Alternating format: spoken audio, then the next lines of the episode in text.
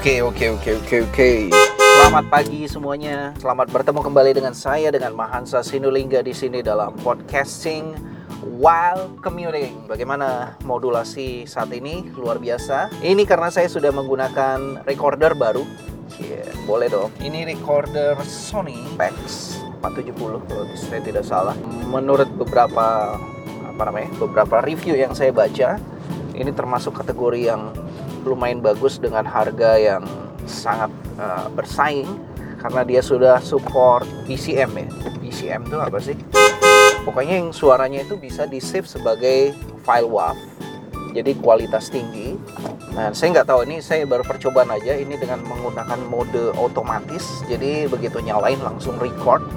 Saya tidak belum diatur-atur lagi. Mungkin nanti harus diatur-atur lagi untuk mendapatkan uh, modulasi yang optimal harus diatur gainnya tingkat sensitivitasnya. Nah yang saya pengen coba sekarang uh, bagaimana apa namanya dengan sensitivitasnya ini ambience yang di sekitar sini ini mungkin uh, lebih kedengeran ya. Ya mungkin kalau ada di luar nih di samping saya ada motor yang lewat gitu ya. Saya nggak tahu apakah bisa didengarkan uh, kedengeran gitu loh. Nah saat ini saya juga sedang mendengarkan musik menggunakan uh, wireless Bluetooth uh, headphone. Uh, ini sekarang lagi populer karena ya orang pengen bisa tetap aktif gitu, melakukan banyak aktivitas, tapi tidak terganggu dengan kabel gitu. Nah, beruntung dengan teknologi Bluetooth sekarang tuh dimungkinkan. Ya. Sekarang juga macam-macam bentuknya. Ada yang kayak semacam ear earbud gitu ya. Jadi di sumpel ke dalam lubang telinga ada juga yang on the ear gitu nutupin. Tapi cupnya itu nggak nutup semuanya ada juga yang over the ear. Nah yang kayak saya punya ini over the ear tapi ini yang murahan ya. Jadi noise atau suasana sekeliling ini masih bisa kedengeran. Nah ada juga yang dia pakai yang namanya active noise cancelling.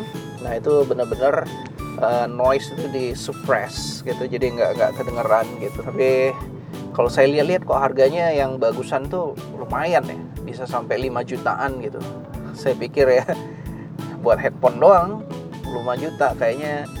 Ya yeah, it's way too much for me.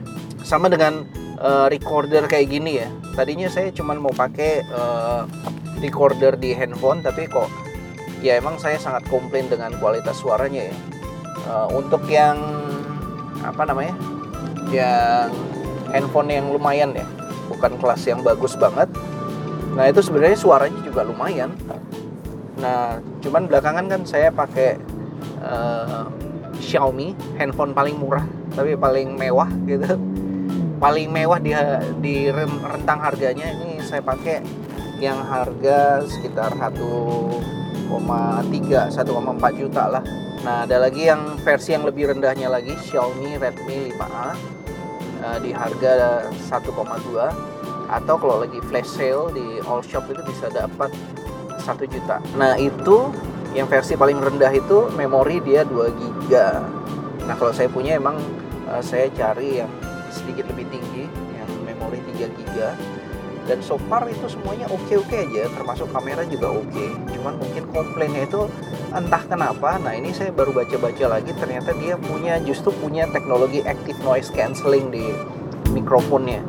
Nah tapi itu bikin suara itu jadi mendem banget gitu. Jadi nggak ngerti ya kenapa kok saya ngerekam video kema apa ngerekam audio gitu. Itu uh, suaranya itu kecil banget. Bukan cuman kecil ya uh, apa namanya agak-agak mendem gimana gitu. Nah itu setelah saya baca-baca ternyata justru karena dia mengaktifkan uh, mode active noise cancelling itu gitu. Dan itu uh, secara otomatis maksudnya by defaultnya itu udah kayak gitu. Jadi kalau nggak nggak mau pakai tek apa namanya nggak mau pakai feature tuh eh, celakanya lagi di menunya itu nggak ada. Nggak ada untuk menonaktifkan feature itu. Jadi kalau mau harus di root dulu harus di um, di obrak abrik lah di parameter sistemnya gitu. Dan saya pikir ah kayaknya enggak lah ya. Uh, ya makanya saya akhirnya memutuskan untuk ya udah uh, pakai perekam secara khusus. Karena memang gimana pun ya kalau perangkat yang kita pakai itu memang dikhususkan untuk itu akan biasanya akan jauh lebih baik lah. Ketimbang memang semuanya ada di satu perangkat katakan di handset gitu. Ya kan kayak saya dulu bayangannya gitu. Saya bisa merekam video bisa merekam uh, audio bisa mainin film bisa dengerin musik nah cuman memang ternyata nggak nggak nyaman gitu nggak nyaman. Karena kan misalnya lagi nonton video tiba-tiba ada notifikasi masuk ada WhatsApp masuk gitu terus ada notifikasi di atas itu ganggu gitu. Belum kalau tiba-tiba ada telepon masuk gitu. Nah ini jadi saya mau coba bagaimana suaranya. Ini kebetulan jalannya lagi lancar banget ini. Sekarang saya sudah berada di atas uh, melintasi di flyover flyover Tebet ya. Nah biasanya sini macet gitu. Gak tahu kenapa ini lagi lancar banget ya. Ini dengan kecepatan rata-rata sekitar 40 ke 60 km per jam ya. Jadi suara ya ini mobilnya mobil uh, Jepang yang nggak terlalu inilah uh, apa namanya tingkat kesenyapan kabinnya kurang begitu bagus ya. Jadi noise dari luar itu yang nggak tahu nanti saya mau dengar hasil rekamannya seperti apa. Oke okay, maksudnya suara saya masih bisa kedengeran gitu ya. Saya ngomong ngomong apa itu kedengeran cuman masalahnya suara-suara di belakang juga cukup keras kedengeran. Nggak tahu apakah pendengar merasa terganggu kalau dibandingkan dengan uh, ngomong di studio yang ya apa namanya? Studio yang apa dengan akustik yang bagus peredaman suara yang bagus ya mungkin uh, beda ya. Mungkin kalau itu kan pasti uh, dia suaranya juga bagus ya. Uh, lebih bulat lebih mantep kedengaran tanpa noise apa pun gitu. Oke okay. itu tentang ya tentang perpodcastan gitu. Juga tentang peralatan gitu. Nah sekarang hal lain lagi adalah uh, mengenai bisnis bisnis itu karena di tempat saya bekerja ini sedang ada isu untuk uh, apa ya uh, ya karena bisnisnya sendiri sedang turun jadi memang harus putar otak bagaimana bisa tetap survive di tengah uh, disrupsi. Ya sekarang ini kita bicara disrupsi, disrupsi lah ya. Karena saya bekerja di uh, media massa konvensional khususnya media cetak gitu dan kita tahu media cetak itu sedang uh, declining gitu.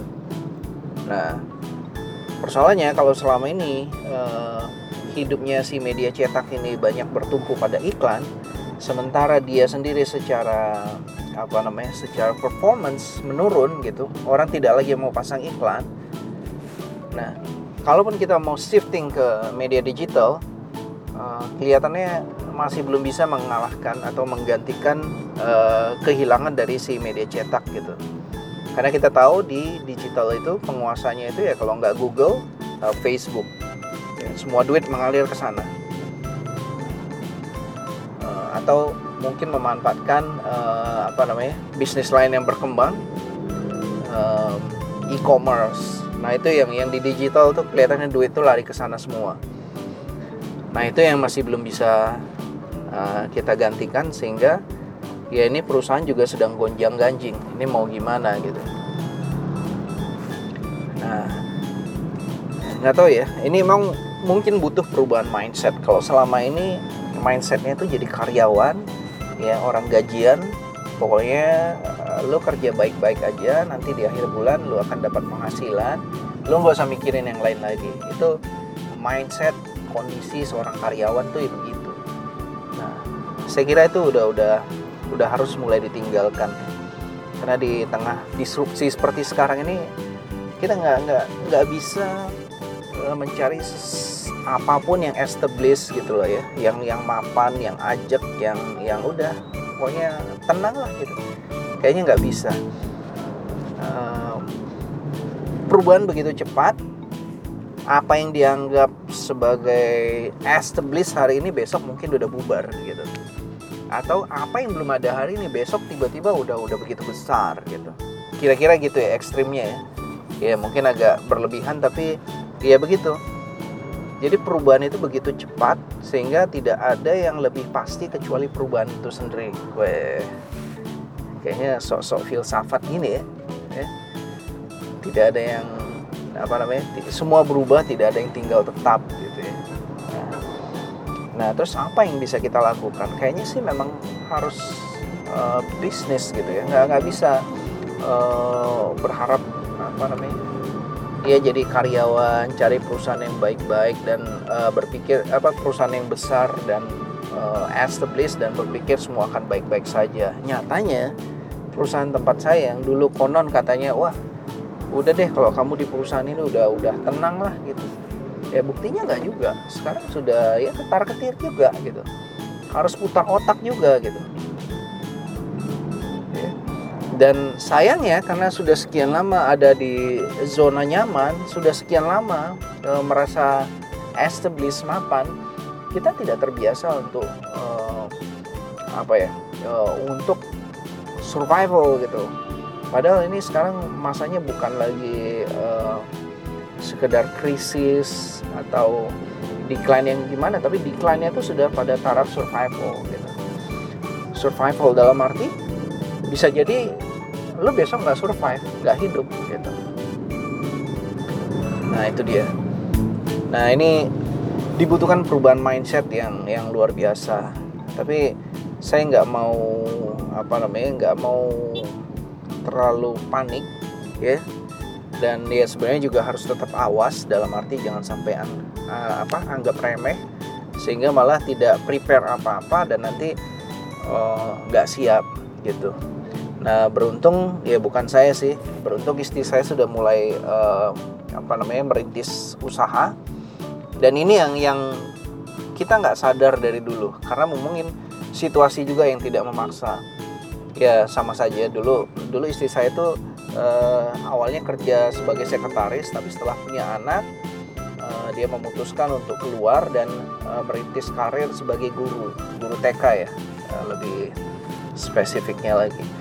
Kenapa guru TK karena uh, selain dia senang anak-anak ya dia bisa belajar banyak hal tentang anak kecil. Jadi sekalian juga uh, apa namanya ilmunya itu diterapkan ke anak sendiri.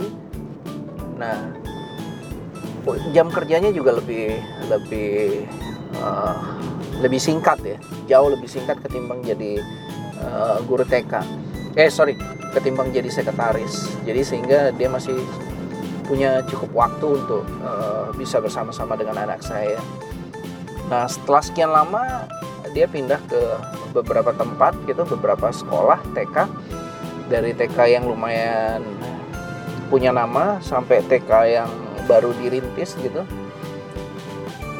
Nah sampai akhirnya dia memutuskan kayaknya udahlah cukup nih kerja sama orang sudah cukup ngerti lah kira-kira seluk beluknya nah sekarang mau coba merintis bikin TK sendiri. Nah tapi di sini kita juga mulai belajar. Ya itu kan apa yang kita tawarkan. Tapi ternyata demand dari pasar itu mungkin berbeda. Dan pada perjalanannya uh, tadinya kita menawarkan TK sekolah gitu ya. Nah ternyata kayaknya yang banyak dibutuhkan uh, kursus gitu. Kursus dalam arti gini sekarang ini kan banyak menjamur sekolah-sekolah yang katanya uh, ada muatan internasional atau bilingual atau apa gitu. Tapi sebenarnya prakteknya mereka tuh belum sampai ke sana. Jadi anaknya itu mesti banyak lagi yang dia latih untuk bisa catch up dengan uh, apa namanya kemampuan berbahasa Inggris yang diharapkan gitu. Nah jadi uh, ini kan tadi kan kita menawarkan uh, sekolah TK yang berbahasa Inggris, tidak tidak cuma bilingual tapi benar-benar uh, gimana kita bisa dapat berkomunikasi, berinteraksi dengan bahasa Inggris. Ya, kenapa kita membuat TK seperti ini karena memang sekarang tuh kita melihat udah dunianya itu udah global banget ya.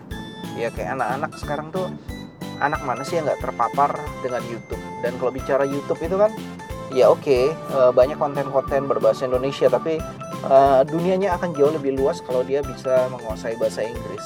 Dan kita lihat sendiri uh, anak kita Jeremy ya dia banyak hal yang dia bisa serap karena dia bisa berbahasa Inggris gitu dan bahkan sekarang ya udah kayak bola salju gitu ya.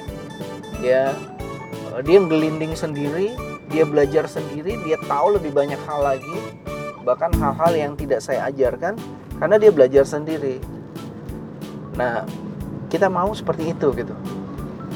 Dan semua orang sebenarnya bisa karena bahasa itu adalah skill keterampilan. Kalau dipelajari dan dilatih bisa gitu. Cuman masalahnya uh, ya kemauan dan uh, kesempatan untuk berlatihnya itu yang susah gitu. Nah jadi di di apa namanya di sekolah yang kita tawarkan itu kita punya moto learn English in a fun way gitu. Jadi kenapa orang juga banyak yang males belajar bahasa Inggris? Karena penyajiannya itu nggak fun gitu loh. Jadi itu udah kayak kayak belajar apa ya ya mungkin matematika itu salah satu pelajaran yang jadi momok karena banyak orang merasa susah gitu. Nah bahasa Inggris juga gitu. Banyak orang yang yang nggak pede nggak apa gitu. Nah mereka malah jadi takut. Padahal kan seharusnya nggak begitu. Nah gimana caranya kita pengen encourage anak itu untuk mau ngomong dalam bahasa Inggris? Berlatih karena ini skill. Kalau nggak dilatih nggak akan bisa dikuasai. Lu nggak nggak mungkin cuma ngafal-ngafal ngikut ujian terus jago bahasa Inggris nggak mungkin ya udah lo lakukan lo praktekkan latih setiap hari semakin sering semakin bagus dimulai dengan kesalahan-kesalahan kelihatan bego kelihatan uh, aneh kelihatan tidak pas. Tapi lama-lama itu tadi kayak saya bilang tuh kayak bola salju yang gelinding akhirnya jadi dengan sendirinya gitu. Nah, jadi ternyata pasarnya itu bukan cuma apa bukan cuma uh, anak-anak TK karena kita lebih menyasar preschool gitu ya. Kita ngelihat resource juga dan background istri saya yang tadinya guru TK nah sekarang ternyata banyak juga itu murid-murid SD yang katanya di SD-SD yang ada label-label internasional. Nah, tapi ternyata masih masih banyak kekurangan gitu sehingga mereka merasa butuh untuk uh, latihan tambahan atau uh, apa namanya sederhananya untuk perlu les lah gitu ya. Kalau kurang di sekolah kan biasanya les. Nah, ini kita buka kelas les. Dan itu ternyata sekarang justru jauh lebih banyak ketimbang TK-nya sendiri gitu. Ya murid TK-nya itu mungkin seperempat dari total murid ya. Nah tiga perempat lainnya itu les gitu. Dan juga ada kebutuhan untuk ya bimbel. Bimbel uh, terutama sekarang kan masuk SD itu.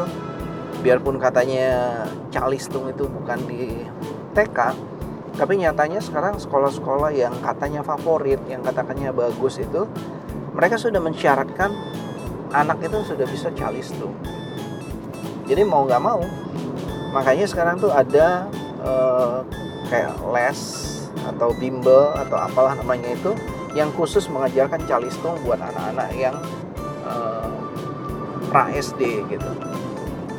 Nah ini pasar ini cukup banyak sehingga ada juga permintaan datang ke kita, ya udah kita buka juga gitu. Nah akhirnya ini yang yang saya katakan tadi, kalau kita bicara bisnis itu kan memang bagaimanapun yang drive itu adalah pasar. Kita nggak mungkin kita bilang, nih gue punya ini nih, ya kalau orang nggak butuh kan gimana? Nggak laku juga kan? Nah sementara pasar menuntut uh, yang lain nih. Ya udah kita ikut arah pasar gitu. Sambil tetap mempertahankan karakter dari tempat kita ya. Kita pengen tuh kalau belajar itu semuanya tuh fun gitu. Karena uh, kita serius sangat serius. Uh, kita bukan taman bermain kita bukan kita nggak menyediakan uh, biarpun TK tapi nggak menyediakan uh, perosotan atau ayunan atau permainan-permainan fisik semacam itu enggak gitu. Karena uh, kita beranggapan sekarang tuh sudah banyak tempat-tempat yang spesialisasinya ke situ. Kalau datang ke mall atau ke mana itu ada tempat bermain. Ya kalau orang mau bermain ya udah datang ke situ ya. Ya emang spesialisasinya di situ dia menyediakan beragam permainan. Tapi kalau mau belajar datang ke tempat kita kita menyajikan uh, pelajaran yang hardcore katakan gitu ya. Gimana caranya bisa uh, menguasai bahasa Inggris tapi kita apa namanya kita sajikan dengan cara yang menyenangkan gitu lah. Ya anak-anak itu nggak merasa dia belajar dalam arti kalau belajar tuh pesannya oh lo mesti nulis-nulis di buku menghafal. Memang porsi untuk itu ada tapi kita kemas dalam permainan kita kemas dalam gerak dan lagu gitu ya. Jadi uh, semua aspek apa namanya aspek diri itu uh, apa namanya ikut di situ. Dan itu ternyata buat anak-anak tuh sangat menyenangkan gitu ya. Nah, kita banyak memainkan lagu-lagu. Ya sekarang semuanya serba gampang lah. Untuk lagu-lagu ada tersedia di Spotify untuk videonya juga tersedia di YouTube dan kita sudah sediakan peralatannya semua. Nih tadi mau sharing apa sih sebenarnya? Ya sharing intinya message-nya sederhana aja ya. Ikuti uh, kemauan pasar tapi ya coba kemas dengan apa namanya satu visi yang jelas gitu. Nah saya kira kalau kita punya kesamaan visi ya mungkin kita bisa masuk ke dalam pasar ya kita pengen gitu ya saya kira itu ini sekarang saya sedang berada di flyover Kuningan lari dengan kecepatan di atas 60 km per jam Senang berbicara dengan Anda, dengan saya di sini Mahansa Sinulinga dalam podcasting while uh, commuting. Uh, terima kasih sudah join di sini. Sampai bertemu kembali pada episode episode berikutnya nanti. Oke, okay, bye.